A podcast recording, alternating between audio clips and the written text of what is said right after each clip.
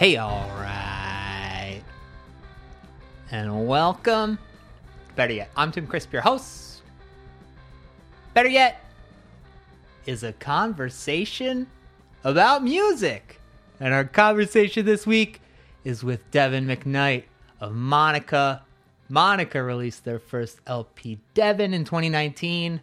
Lovely conversation to share with you all this week. Thank you for joining us. Thank you to Nnamdi for our intro music, Marcus Nuccio for our graphics. Each week you can see all those on our website, betteryetpod.com.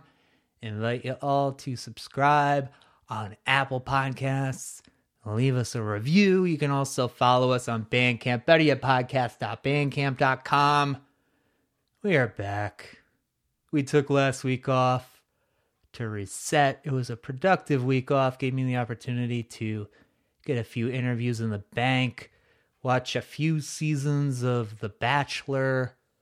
I don't feel great about that, but I know some of you out there are saying, thank you for sharing that with me. But I have been listening to a lot of Sarah Records 7 inches, Field Mice, The Orchids, 14 Iced Bears. There's something really lovely in that world. And that vibe that everyone who participated in that thing helped cultivate those very tender, earnest expressions. Something special when you just take in art from people who have no greater concerns than making and sharing. Which reminds me, we're back on Spotify. I haven't mentioned this, but we got kicked off of Spotify in August for an IP complaint stemming from our best of 2016 episode.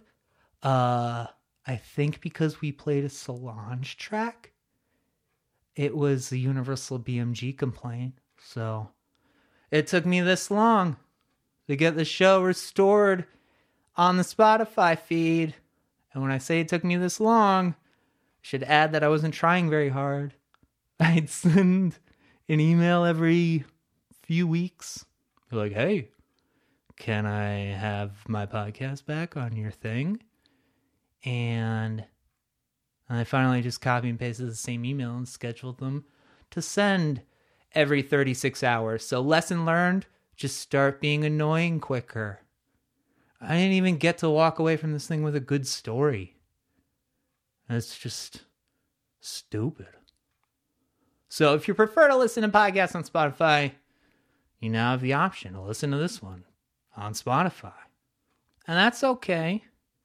I'm not going to act like I don't ever use Spotify to listen to music or listen to podcasts or that anyone out there should feel bad about using Spotify. But fuck those people. Fuck that guy and his stupid guitar shirt. We have a Patreon, patreon.com slash Better Yet Podcast, where we've got some very fun audio-visual programming available to you. We have a real kick-ass Boy Racer mix up there. Speaking of Sarah Records, I went on a huge Boy Racer run recently and made a very good 60-minute tape. We've got a collaborative GBV mixtape that my dear friend Pat Nordyke of Bruges and Angry Gods and uh what's that he was in another band i can't remember what but uh we collaborated on Guided by Voices mixtape, going back and forth, choosing songs. And we got a whole slew of audio from the Life's Work podcast I did about Laura Stevenson, Sit Resist. All my interviews with Laura, as well as my conversation with Chris Gethard, are up there. Plus, we got a weekly contribution from our guests, special piece of bonus content that comes in each week Bryan Funck of Thou gave us the Thou set that was released in 2018. We got playlists from Lucy Dacus, Sarah Tudzin of Illuminati Hotties, covers, Augusta Koch doing June on the West Coast by Bright Eyes, Tony Molina, and Rose Melberg. Speaking of Sarah Records and GBV, they do 14 cheerleader cold front. Jake Ewald of Slaughter Beach Dog, covering Drunken Angel by Lucinda Williams. This week we've got a cover of Falling Away From Me by Korn as performed by Monica. It's fucking badass. I'm not a huge Korn fan, but I like that song, and Devin's version is so good. We've got two tiers of pledging over on our Patreon. You can pledge for $3 a month. It'll give you access to all the bonus audio and visual content we're posting weekly. And if you pledge $10 a month, you'll get all that. Plus, every three months, we'll be sending some cool merchandise. We've got custom printed, better yet, notebooks. And now we're in the beginning stages of prep for my first zine. I'm so excited. Pledge to our Patreon no matter which tier you're pledging to. We split the revenue from this podcast evenly between the show, the guests, and organizations chosen by our guests.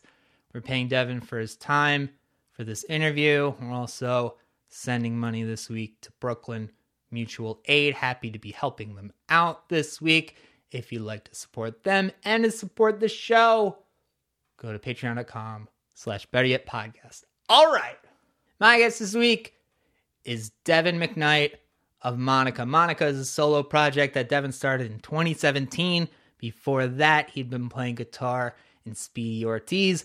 And before that, he was in Grass is Green. Grass is Green is one of the best guitar bands of the past 10 years. And a huge part of that original exploding in sound crop with Speedy, Pile, Fat History Month, Ovlov. Interviews with all those folks are available in our archives at betteryetpod.com. Grass is Green and Speedy both showcase Devin's capabilities as an inventive, masterful guitar player, which continues on into Monica, along with showcasing Devin's abilities as a songwriter and beat maker. Monica is a pretty free form project, sonically combining his indie rock credentials with hip hop and rap influences, punk, hardcore, it's all fair game. And Devin's songs explore his experience as a person of color playing music in very white scenes. Was thrilled to have him on the show this week. Thank you for listening. Rate and subscribe on your podcast player of choice. Check us out on Patreon, patreon.com slash better yet podcast. We will be back next week. For now, here's me and Devin McKnight.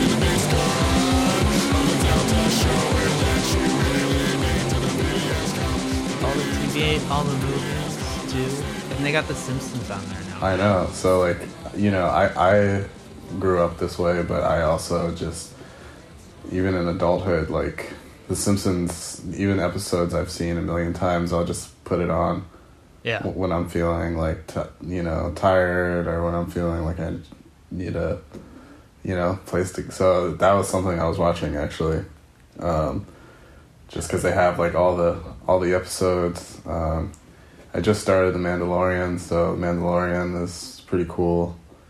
yeah, I've Um, heard good things about the Mandalorian. Yeah, it's interest. It's an interesting take, um, for sure.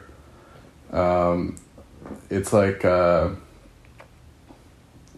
it's it's like a more like PG rated John Wick kind of Oh, because he's like a bounty hunter yeah, and he's like um, violating the bounty code.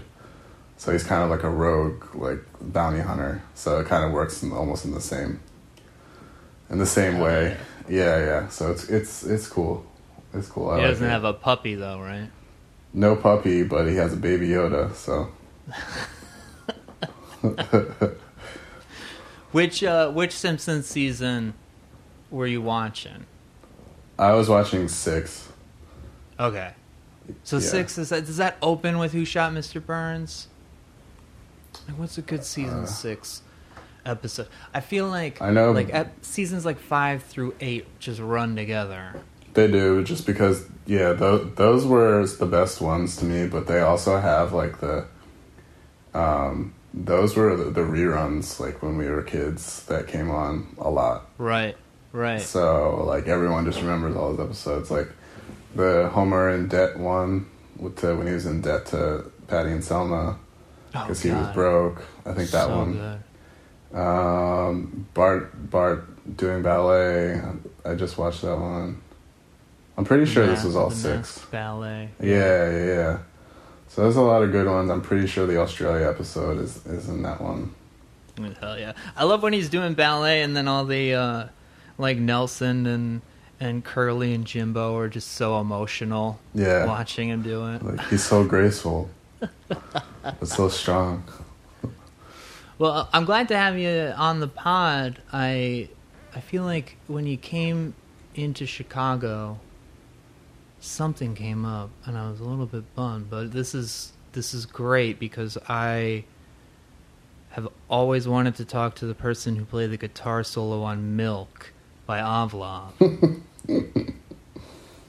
Surprise Oh my me. god. Oh my god. That's uh that's one of the best guitar solos I think that has ever been recorded onto a thing. Oh, I mean, you sure? I am. I and that's why I said a thing so I can have a I can have a way out. Okay. If it, if somebody likes like oh no, come on, don't get don't get over the top. It's like, well, all I said was a thing. Well, you like it. That's all that matters. So I'm I'm I'm uh, flattered and honored to be in that echelon of of guitarists. I guess. So, um, when you were watching The Simpsons growing up, what what time was it on? You're from DC, right? Mm-hmm. So you get what do you get a Fox affiliate in DC? Mm-hmm. 'Cause we had it was Simpsons at six and Seinfeld at six thirty when I was in high school. Oh yeah. 32. So we actually got um, two Simpsons episodes. So it was six six thirty, and then Seinfeld was at seven. mm, Yeah. So hell yeah, Yeah, I remember like my mom um always because like that was around I guess that was around dinner time, so she was always like she had to watch Wheel of Fortune was Uh-huh. like a big like crosswords like Yeah. just word you know person, word game person. hmm So we couldn't always watch Seinfeld, but you know, we got The Simpsons in before dinner. And uh, what'd your folks do? Uh, they're both lawyers. How was that? How was that? Were Um, they like they cross examine you whenever you well, your brother would get into shit? well, I mean, you know, you can't really like. There's not many, many arguments you're gonna win, but I guess Yeah. I, I was lucky that they, um, they they they seem to like their jobs, but they they always left it. It's it's it seemed like they left that energy at work. You know, That's I mean? good. Yeah. Yeah, Like the stereotypical lawyer is always bringing it home. Yeah, I mean, you know, I think that they the maybe home was a, a welcome, uh, you know, kind of like break, or you know what I mean from Yeah. the because it's like you know it's a very like competitive, cutthroat kind of thing, and I think that that can be draining. So. Um, I know my dad in particular kind of thrives off of that kind of stuff Mm-hmm. but I don't think he likes showing that side of himself at home. For sure. So I guess maybe that's that's a good thing, but I don't really know. Yeah. Was there music in the house growing up?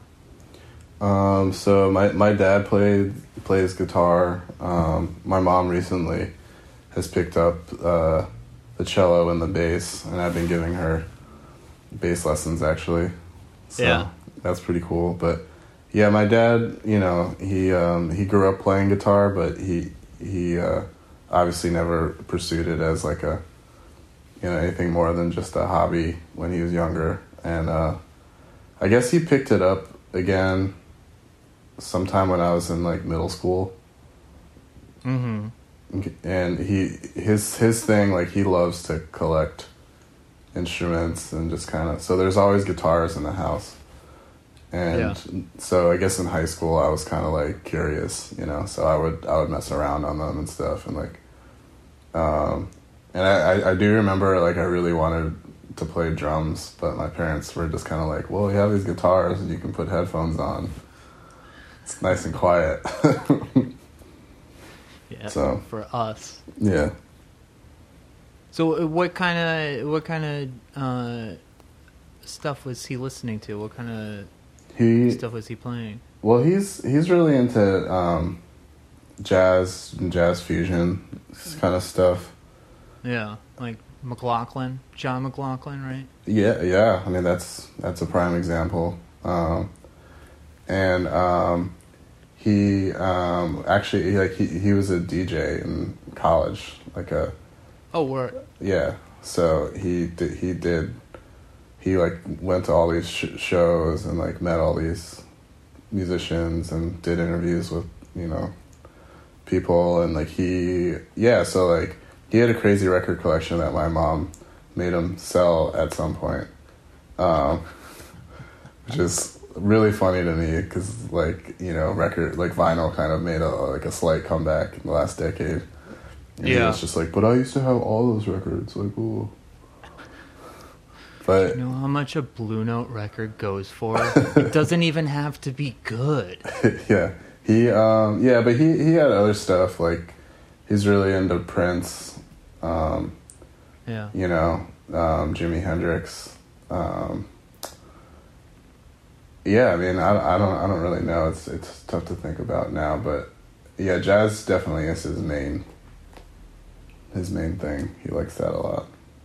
And then you uh, you went to Berklee for jazz guitar, right? Mm hmm So was that kind of like your I guess playing jazz guitar by default cuz that's like your what your dad was doing or were you interested in that too? I was interested in it. Um, you know, I mean, I still I still enjoyed listening to jazz and stuff. Um, and I, I got more into it in college. You know, kind of like I, you know, late high school I had my like emo and hardcore phase, and then I, yeah. I, I stopped. You know, I guess maybe I, I started to outgrow it, and then like I, I had some teachers that were like very heavy jazz guys, so they Uh-huh. kind of showed me like all this stuff and like, you know, so that was pretty cool. Um, I would say when I got to Berklee, um, you know, it, it's really hard to like have an identity when you're there. Um, Right. and I I guess you know you walk in you have a guitar you know at your side and you meet you know the the random person in line for the audition and or Uh-huh. or the placement exam or whatever and they're like oh what are you doing? And it's like the exact same thing as what you know you're doing. And it's like you have no way to really stand out. And, and like jazz is like the backdrop of like what the curriculum is there too Mhm. so you know it definitely gave me a leg up as far as like the curriculum but just how people act there it's like how you would imagine like people in like med school or law school like trying to like outdo each other it's like very competitive in a way that's unhealthy Right. um, and I knew I knew some kids who were definitely like pushed into traditional types of music like classical and jazz, and then they started to just hate Mhm. it. So it's just kind of like not the best vibes all the time with like music like that because you're just kind of like the reasons why you might have originally gotten into it, like you stop seeing those, you know, as much. Yeah, for sure. kind of takes the fun out of it, you know. Yeah, and I I feel like you you go to a place where, like when you're in high school, like playing guitar is something that is it just becomes part of your identity naturally, and then you go to a place where everybody does that. It's like, well, fuck. Yeah, well, then you start to really like get in touch with the things that make you special and the types of Yeah. music that like make you stand out a little bit more. So you know, I mean, I met all the people in Grass is Green, and For sure. we started playing. You know, I mean, we we practiced like every day for a while. You know, like we were constantly playing together, and um, you know, I mean, some of the, those guys are like the, the best musicians I've ever worked with. I mean, you know, they they might have worked Yeah. with different teachers on like crazy stuff too, but like where we met up was on this kind of like weirdo like math rock sort of thing, and that sort of gave me like some of what I was getting from the heady jazz stuff. Right. Um, But, also then that also world like had such a cross section with emo and shit too. Yeah, so I could sort of feel like maybe I could be a little bit more of myself in that Mhm. in that way. So, yeah, you know, um, I managed to to figure out a way to make it work for myself. Um, so I'm definitely thankful for that experience, even though like I, you know, it might seem like I like gave up the stuff. It, it it still informs who I am, and it's you know it's still there. It's just not like what I'm doing all the time. Like I don't want to play. It's not 1955. Like I don't want to be in Miles Davis's band. You know, like Right. Yeah, he just yells at you and tells you to play guitar for 20 minutes while he goes outside, right? gets in his Lamborghini. Yeah, You ever look at pictures of Miles Davis fucking with his with his coats and his Ferraris? That shit is so funny. no, no I've never seen that. He, he has an amazing fashion sense. I'm sure. Yeah, his autobiography, like the best parts are just like, and I was wearing snakeskin boots, and I was driving a Ferrari, and I had a mink vest, a mink coat. Um, but like when you went to Berklee, I guess like was there was that kind of the the plan? Was I'm gonna like study jazz guitar? I'm gonna play jazz guitar professionally, or did you just kind of want to go somewhere where music was happening? Yeah, it was more of the latter, like where music was happening, because they offer like other programs like in writing and production and Yeah. um, like recording different kinds of stuff where you can like actually get kind of a like you know a job or whatever. Um, And um, I mean, you know, I, I didn't even graduate, so.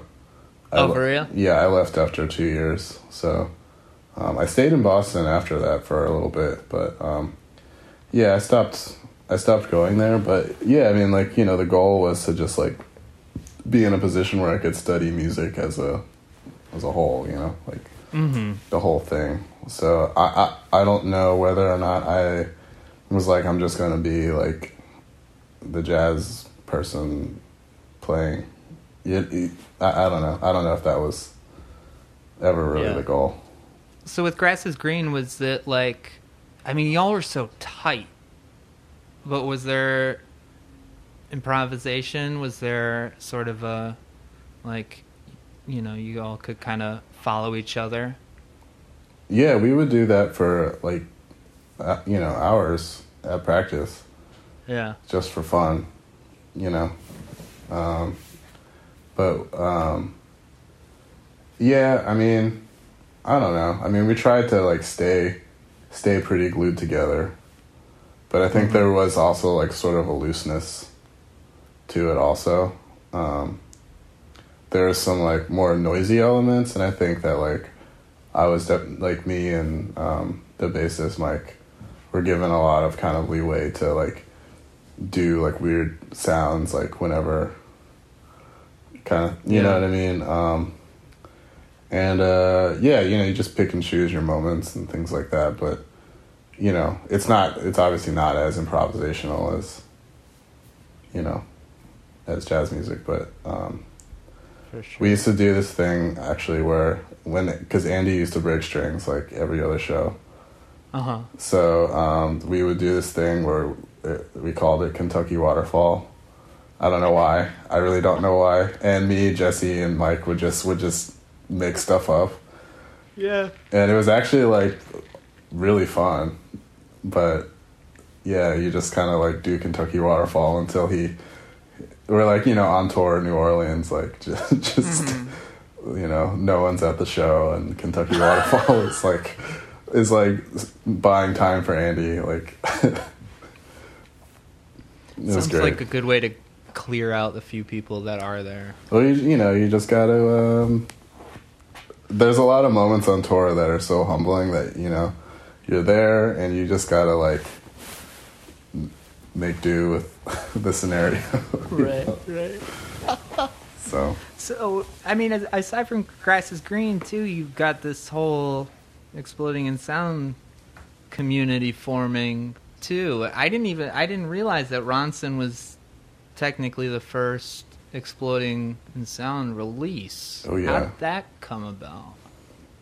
um, Dan was a you know he was a fan from the beginning, and um, I guess I knew the answer to that. we we were like he's it was always used to say that we were his favorite band and Yeah. um, he came to all the shows and you know he would always get us the shows in Brooklyn and stuff but then we um, we were about to go on tour for Ronson and we you know we had recorded it and everything we had some t-shirts and stuff but like the the company that w- at the time that was like helping us wasn't interested in any kind of physical release Uh-huh. so Dan was like, "Well, you know, I can press some CDs for you."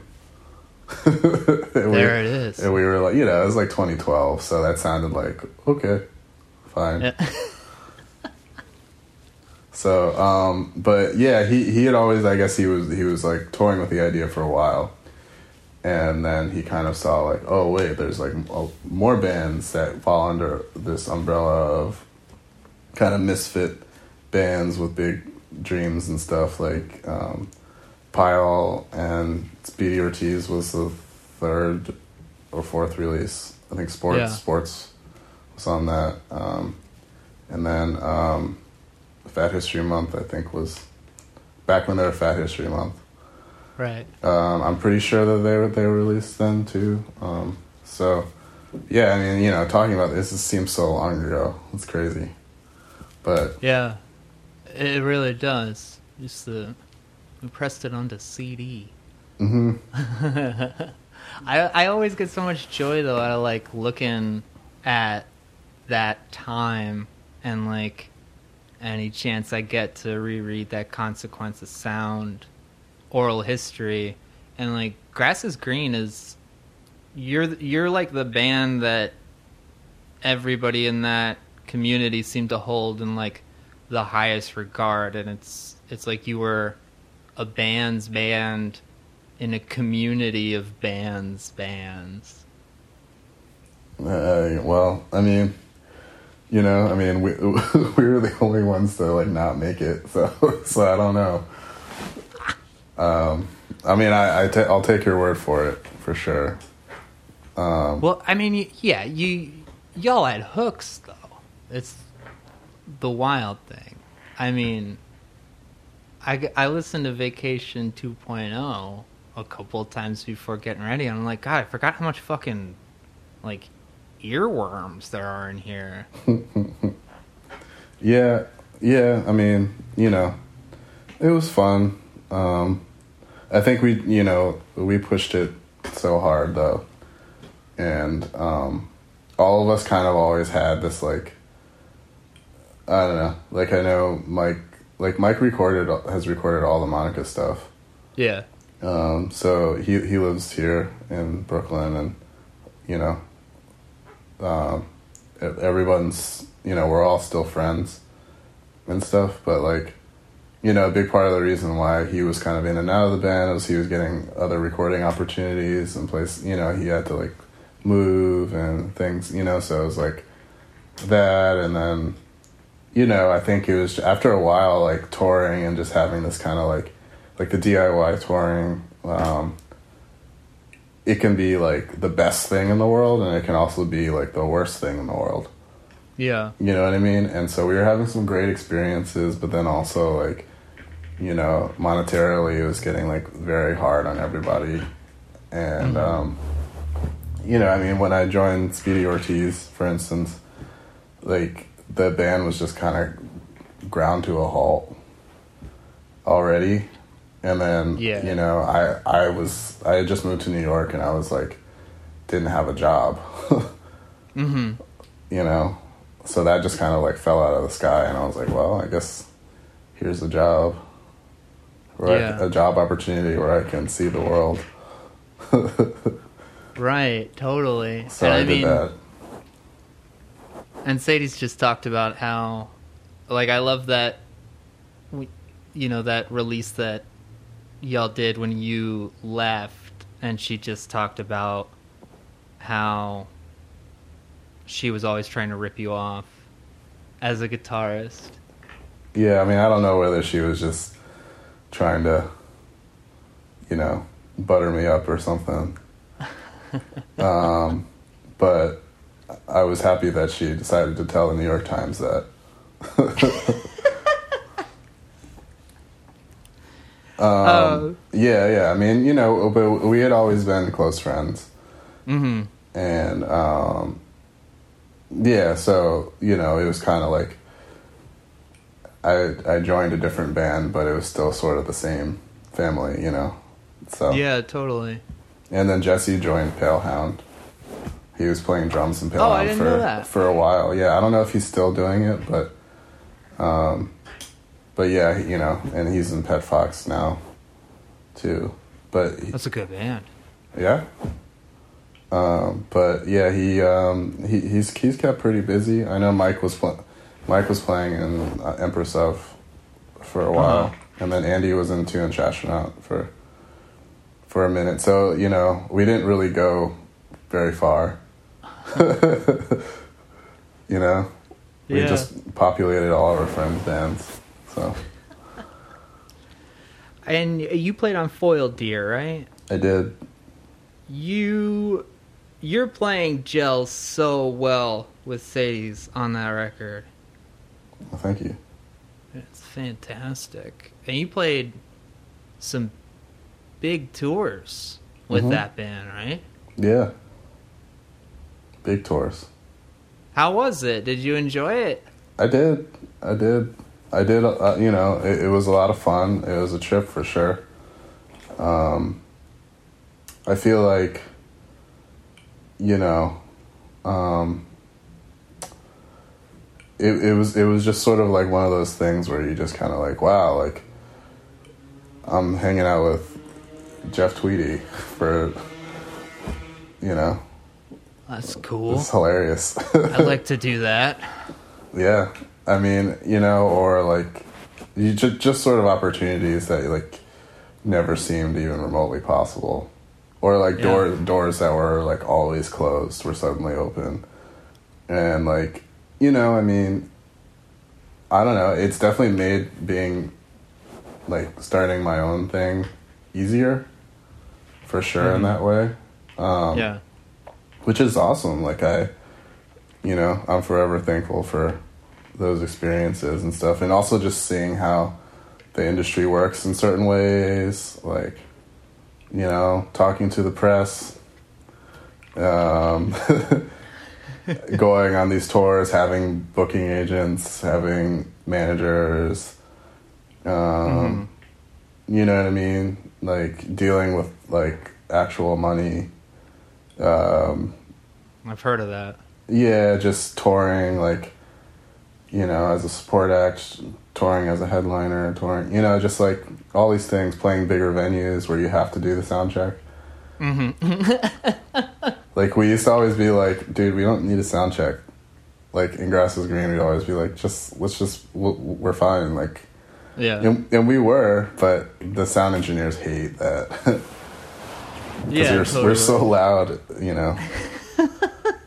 but um, yeah, so um, you know, all those experiences really kind of like helped me sort of see like, okay, now that I'm like not in that band, um, you know, like what if I was doing my own thing? Like, how would I do this? Like, what's the first step? Like, Mhm.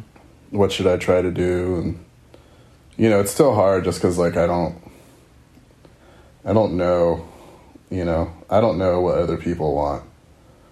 I know what I want, but like I have such a hard time with that because I see like what becomes popular or like what is able to be popular, and I I sort of just like listen to my music and I'm just kind of like, I mean I know I like it, but I don't know like Yeah.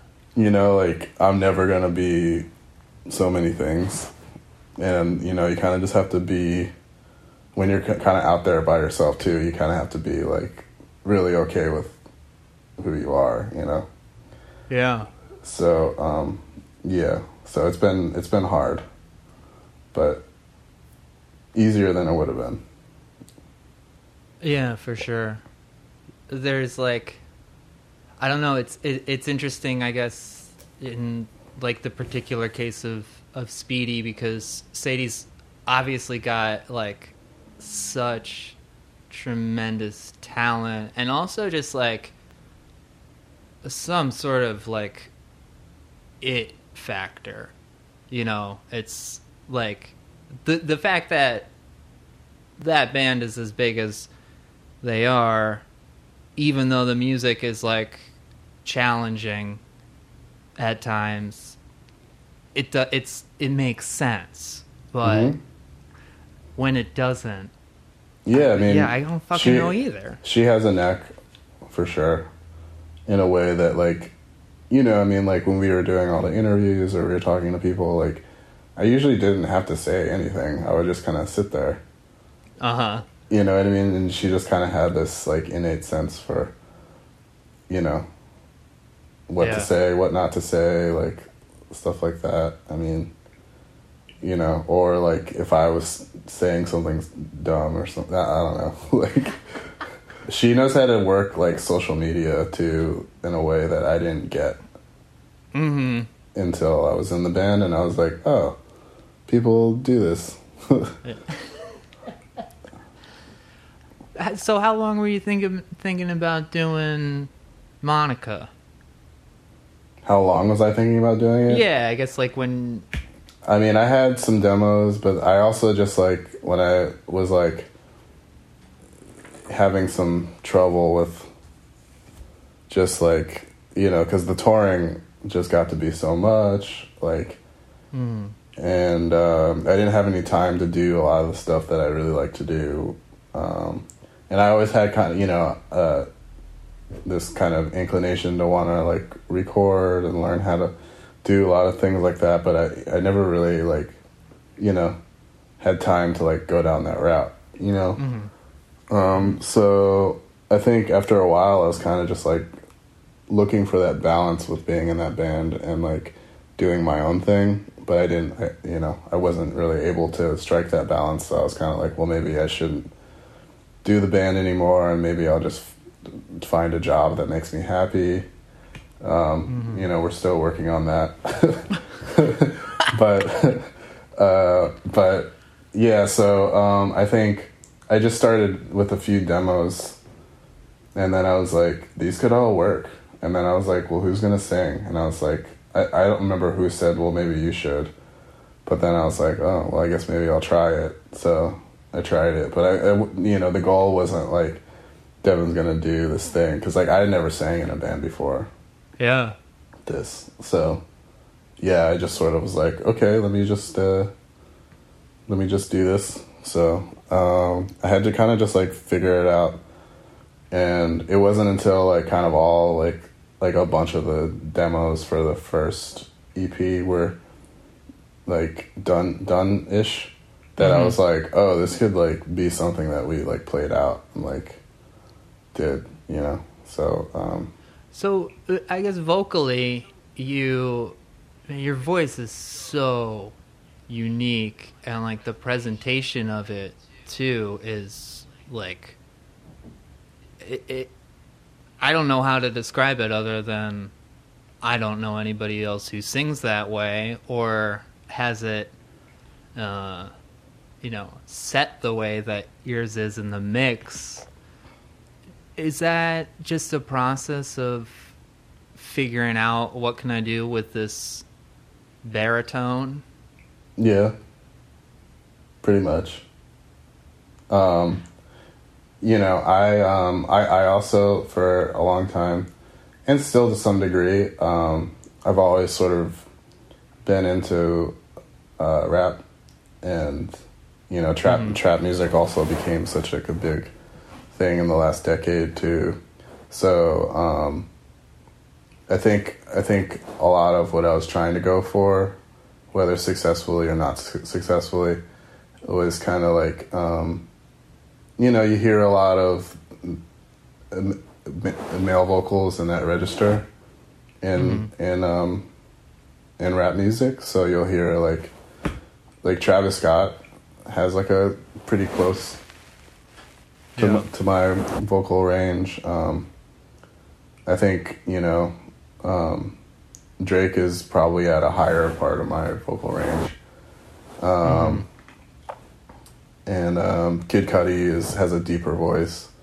Um, so yeah, I was kind of like some of those guys actually sing. So for a while, I was like, I think like Travis Scott's vocals were actually like a big like. Let me see if I can do something closer to that, because that isn't gonna sh- like, you know what I mean. Like I can mm-hmm. imitate that, mm-hmm. and I can put weird effects on it, and it's it's kind of like spacey sounding. So it's like, it, you know, it works. It works, and I don't have to like be like necessarily the best singer or something, but it can still sound cool. I Yeah. guess. I think that that was the thing because, like, you know, it's a new instrument, so like for me to expect myself to like instantly be like awesome at it would probably be like, you know, maybe like not fair to myself. So Yeah, totally. A a great way to uh, fulfill whatever prophecies you have about not being able to cut it. yeah, you got to set yourself up to like succeed out here. You know, you can't just like be like, I want to be like Luther Vandross. I'm not gonna sound like that. I don't know, like or like, you know, like uh, Phoebe Bridgers is a big name now. You know, um, Yeah. I'm never gonna sound like her. you know, Very true. I'm never, you know, I'm never gonna sound like um, um, Adrianne Lenker from Big Thief. You Yeah. know, I'm, not, you know, it's just, it's it's gonna be different for me. Um, so um, yeah, that's that's a big, it's a big part of Maneka is just understanding that things will always be kind of a little bit different for me, and that within this con- context of rock music, you know, Yeah. yeah, you just gotta kind of like make it happen, make it work, you know. So uh, where does the uh, Derwin Magic Jansen EP fit in? Uh, I didn't know anyone knew about that. um, uh, that is um, that was like I was in late Speedy Ortiz times, Mm-hmm. and um, yeah, I mean, I I think I, I just sort of was getting into like making beats and stuff like that on our off time from tour.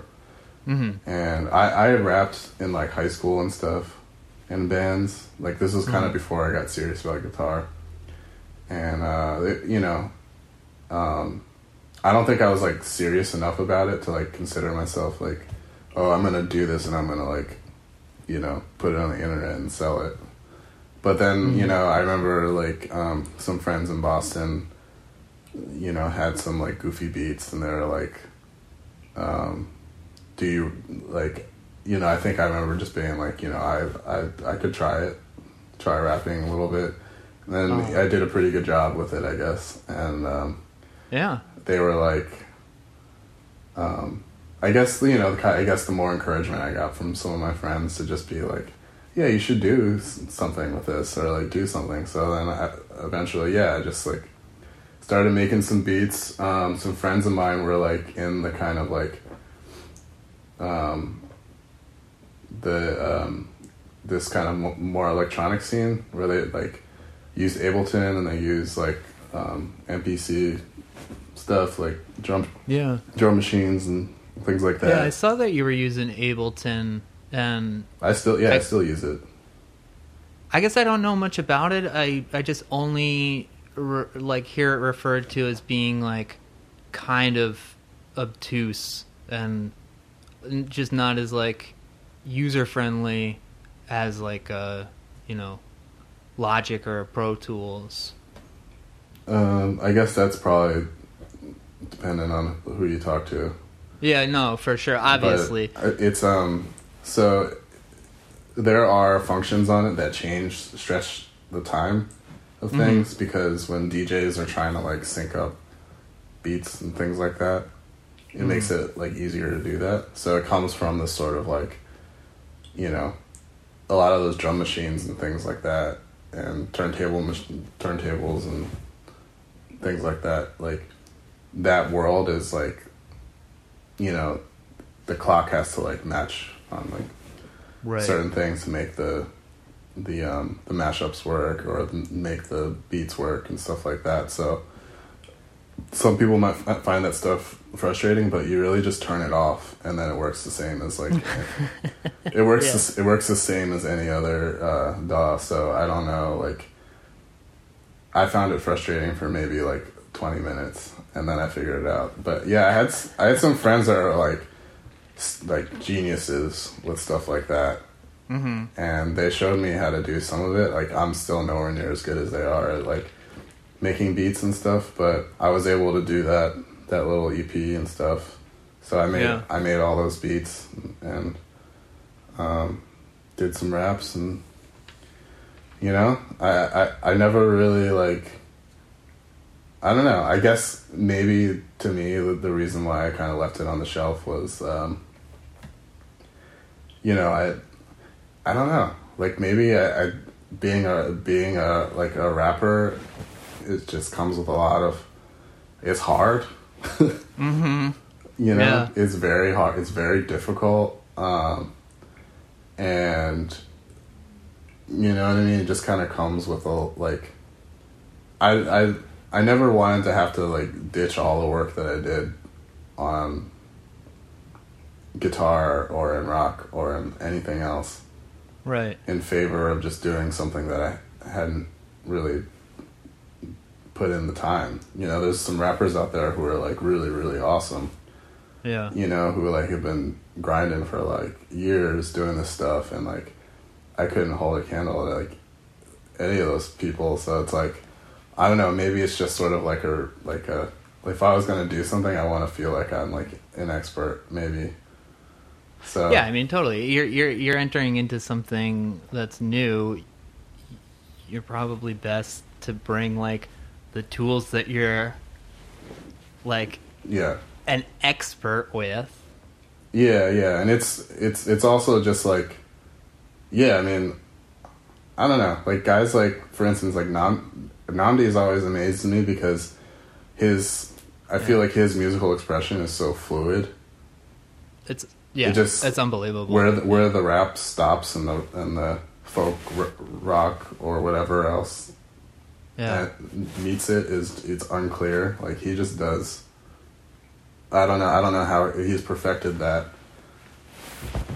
That kind of uh, interaction in his music, and it's just just brilliant. Um, and uh, maybe I haven't gotten there yet. Fluid, yeah. But you know, like I, I think you know there are some moments, for instance, on like um, that song "Mixer" on the last album has has some sort of rap moments. Some more rap. yeah, moments. dude, and that song fucking lays everything out. And you know, looking at Derwin Magic Jansen, you know, the title, um, the miscegenation of Derwin Magic Jansen and like the song Parents, like it's clear that what you're what you want to talk about is there. Right. And that For sure. definitely transfers over. Yeah. Um, I think the um, the rap album though, like for me, um, because the rapping was so jokey, Yeah. I don't think it was clear what I meant by that t- by that title.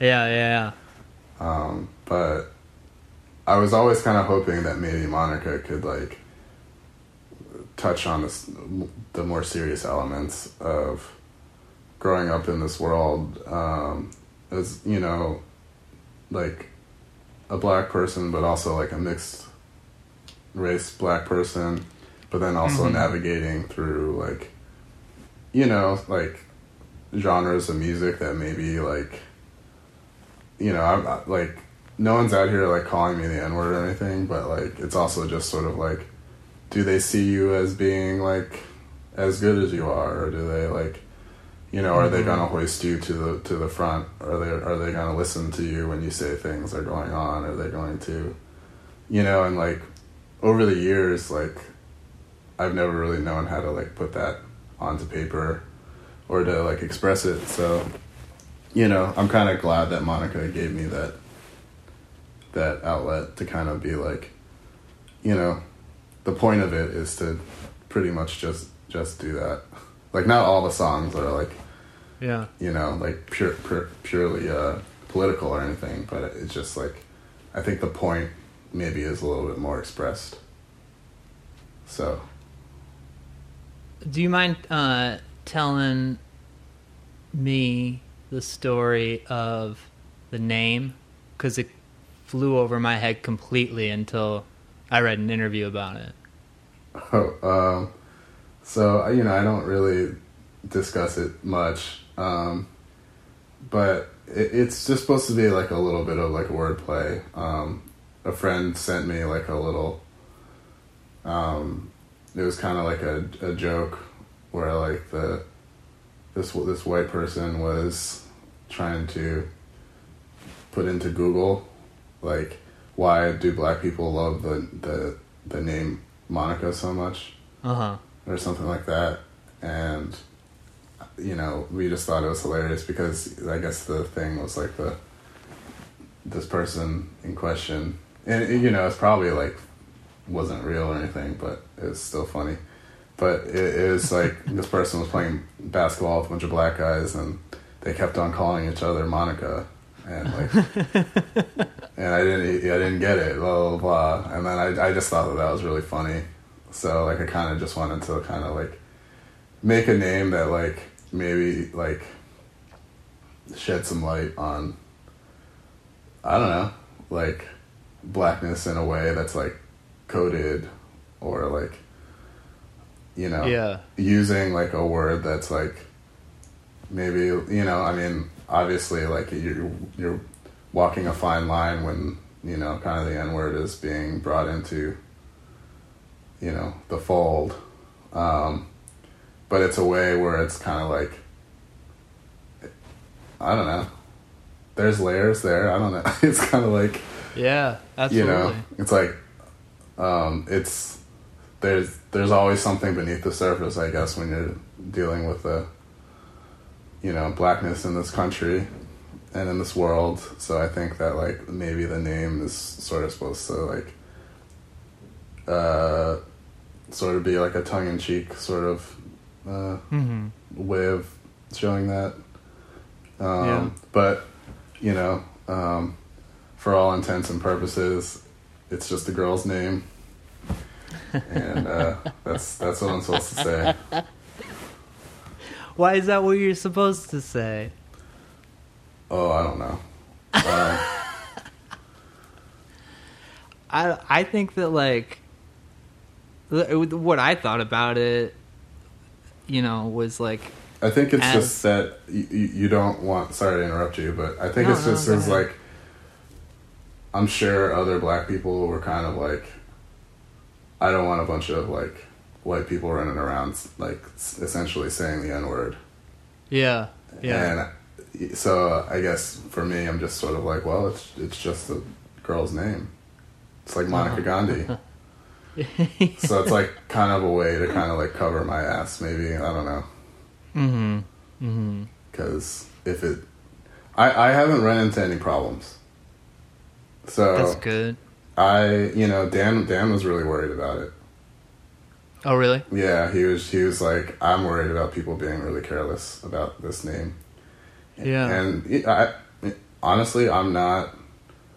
I'm I'm grateful that he was trying to be careful in that moment. But Yeah. um, yeah, we haven't run into any problems, and I don't think a lot of people even know how to say the name right. And I think a lot of people it would just flown yeah. over their head, and it would have just been like, you know, I mean, how, how many other bands are named after like a girl's name and like emo or something like Right. My friend's emo band in high school was called Whitney, and they had a song called Monica. Uh, wow. Full Um, circle, first full circle. Oh, dude, absolutely. I knew that there was something that was bringing us here. Uh, they didn't spell it the way that you do, Yeah, my and friend. that was before memes. My friend had a um um a cousin, has a cousin. She's still alive. Um, Yeah. but um, he's he's Indian, and Uh-huh. so that's just the Indian spelling of Monica. Yeah, totally.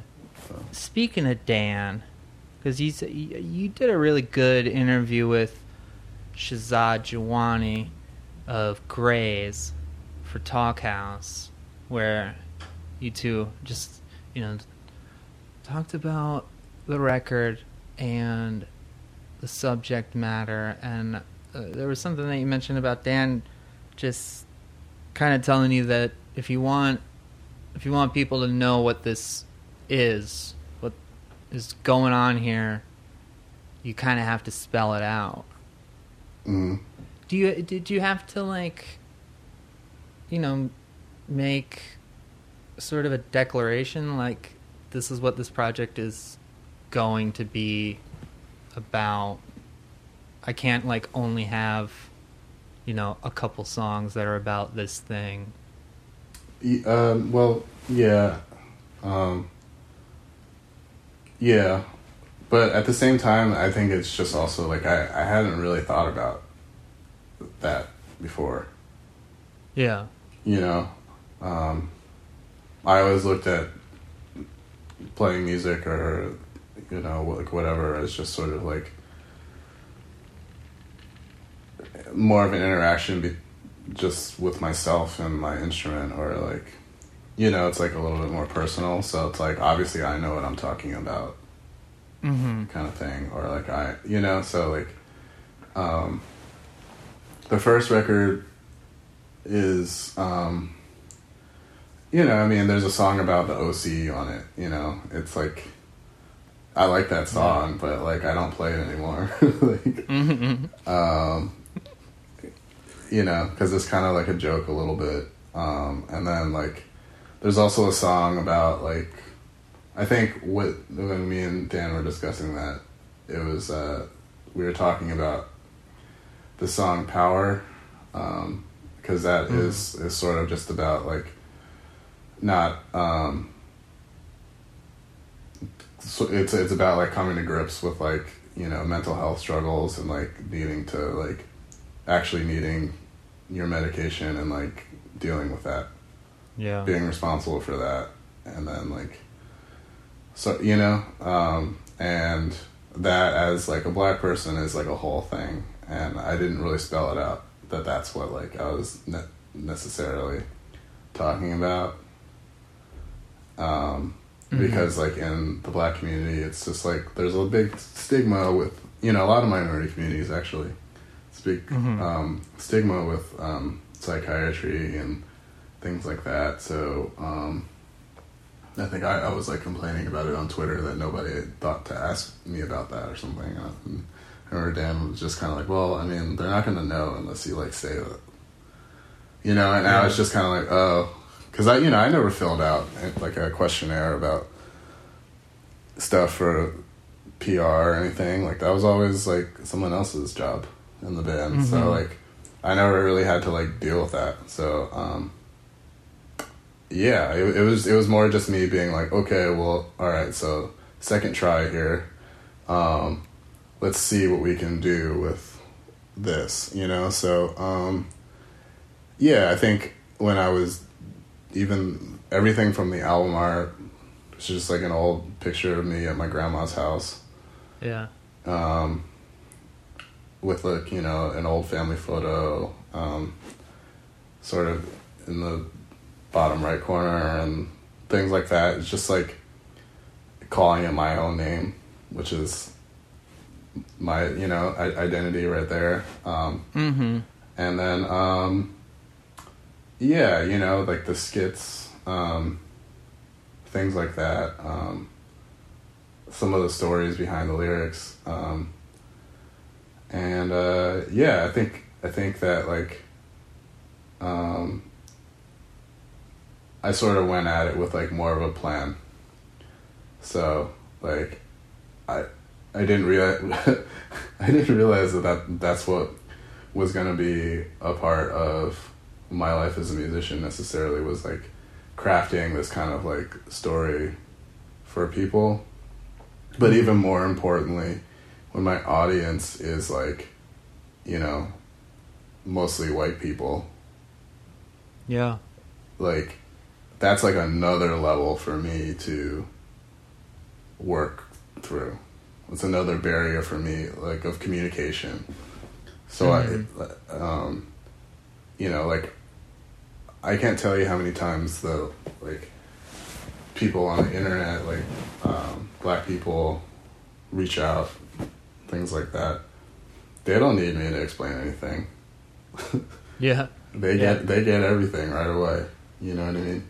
Right. Um, but so that's sort of the interactions that I cared about the most, and that's just what I, was thinking about at first, and then I was like, oh wait, like if I really want people at large to like listen to this, I'm gonna have to like be able, you know, just go at it from another, you know, another angle, maybe to kind of like spell it out a little better for for people.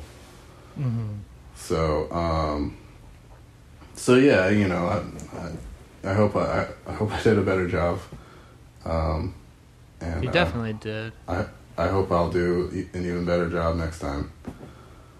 So, I mean, it, was it scary, or you're putting yourself out there in a really vulnerable way, and it's, you know, n- nobody likes to be, you know, or, let me rephrase that. People tend to become defensive pretty quickly, and I think like in a place like, you know, punk or indie rock is a crowd of, you know, folks that would like to think that they're doing better than they are. to put it mildly. to put it mildly, yeah. Um, well, you know, vulnerability has always been a, a part of the the game in music. Um, Yeah. So you know you kind of got to get over that. Um, as as far as just like a project that makes you maybe a little bit more vulnerable. I don't know. I mean, to an extent, I think. Um, you know, you sort of take a little bit of pride in it because you're involving like you know a little bit of your family. For me, like my my family stories and things like that, and just also like you know, even literally the voices of my parents. Um, Mm-hmm. you know, and it kind of makes you like proud of where, how far you've come and who you are and things like that. So in a way, it's like kind of cathartic to be like vulnerable, um, if it's honest and Mm-hmm. true to yourself. I don't, you know, what's there to be embarrassed of, you know? Right. So um, might as well.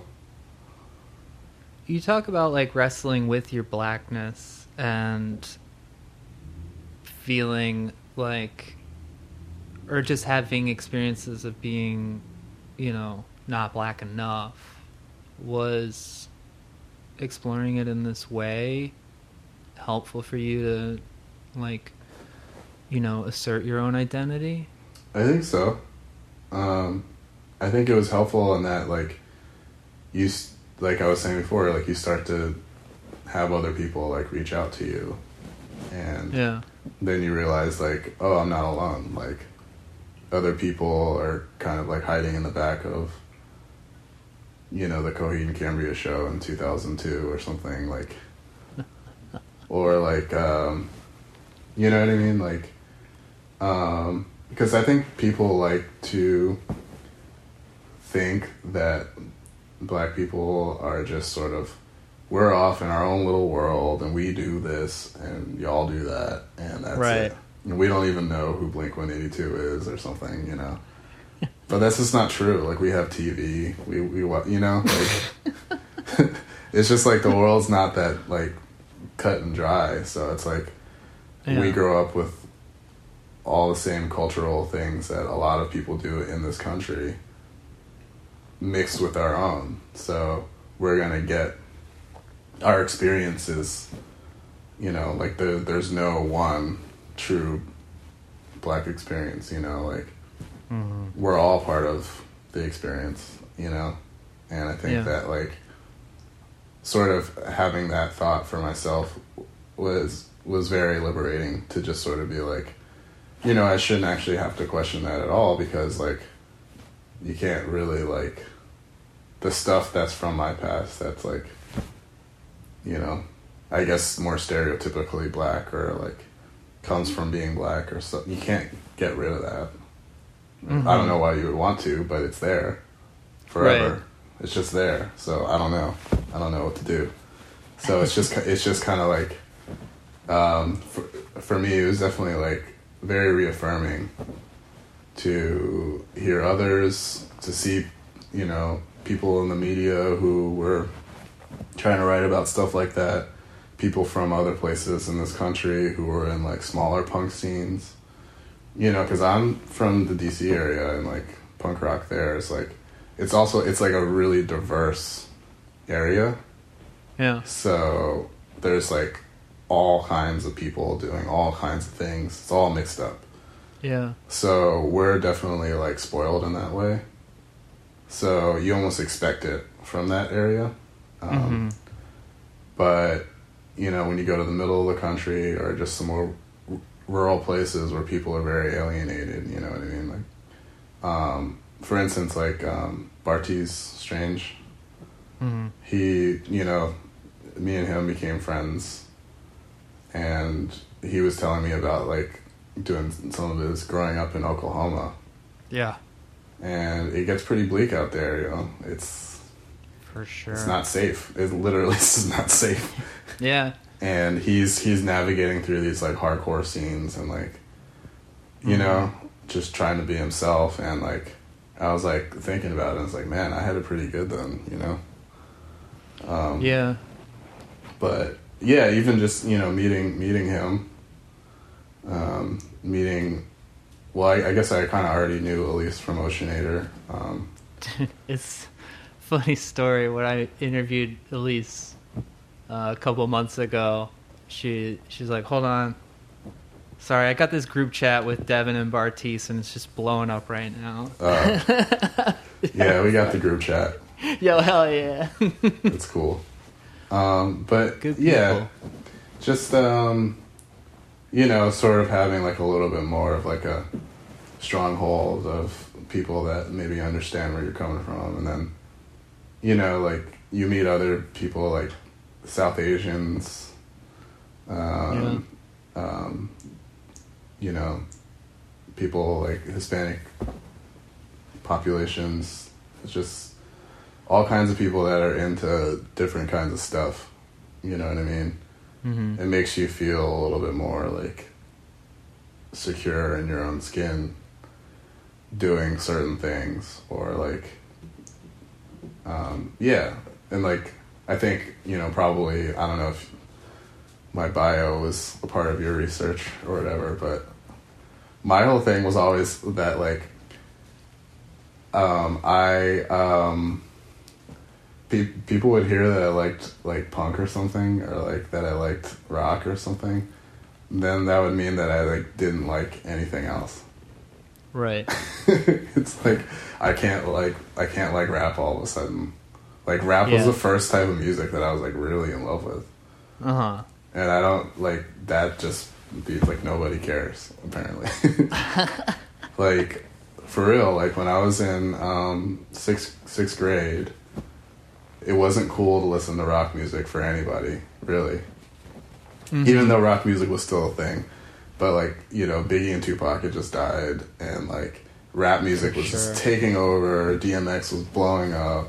Yeah. Like um, Busta Rhymes was blowing up in a big way. Missy Elliott, like it was just like a big time for rap that people hadn't seen before, and like that was like that really. I was like glued to the TV, watching MTV every day. Like love rap, Especially music. those Missy Elliott and Busta Rhymes videos. Yeah, some of my faves. The first time I heard "Ready to Die," the Biggie album, I listen to that. I listen to that album every day. It's so good. and then you know I eventually like welcomed punk back into my life or just rock music but like you know that stuff is like very like informative into how I started to listen to music you know Yeah, I mean, I hear a song like My Queen, and it's like, cool. Here's both sides of that put Mash- together. there you go yeah I guess I never thought about that it's got a little bit of kind of the vocals are a little bit rappy sort of right I don't know Well, I, I I was more referring to the the story of uh, oh geez now they're forgetting my the the, the Egyptians. Um, Uh, plus yeah, that song's just like a fucking pop punk burner. Nice. Thanks. Uh, yeah, yeah, it's about like Nefertiti and uh, King Tut or whatever.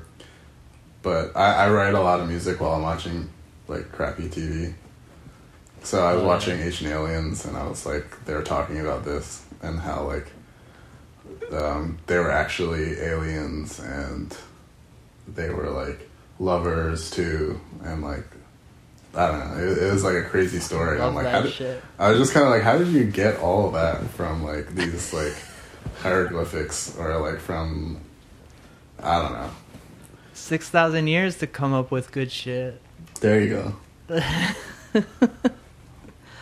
Um, that's I.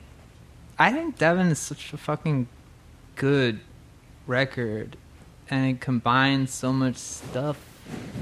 You know, just like hearing the chords on on positive song like Mixer, where it's just like here's all the shit that I'm going through, and like looking at all the people who helped you out with it, Michael mixing it, and Jordan from Stove playing drums on some tracks and singing, and Sadie singing.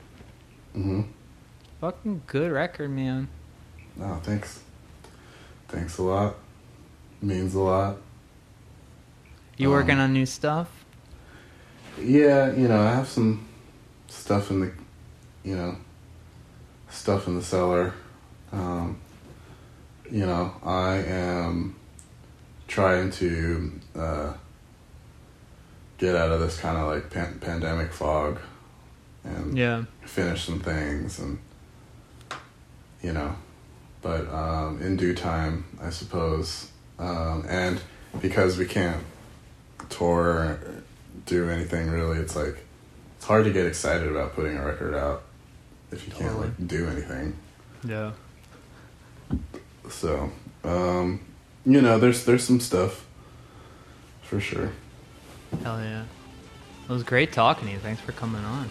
thanks for having me All right, Bubs, check out Maneka online, maneka.bandcamp.com, betteryetpod.com, betteryetpodcast.bandcamp.com. Pleasure the show on Patreon, patreon.com slash betteryetpodcast. We'll see you next week. Thank you, friends.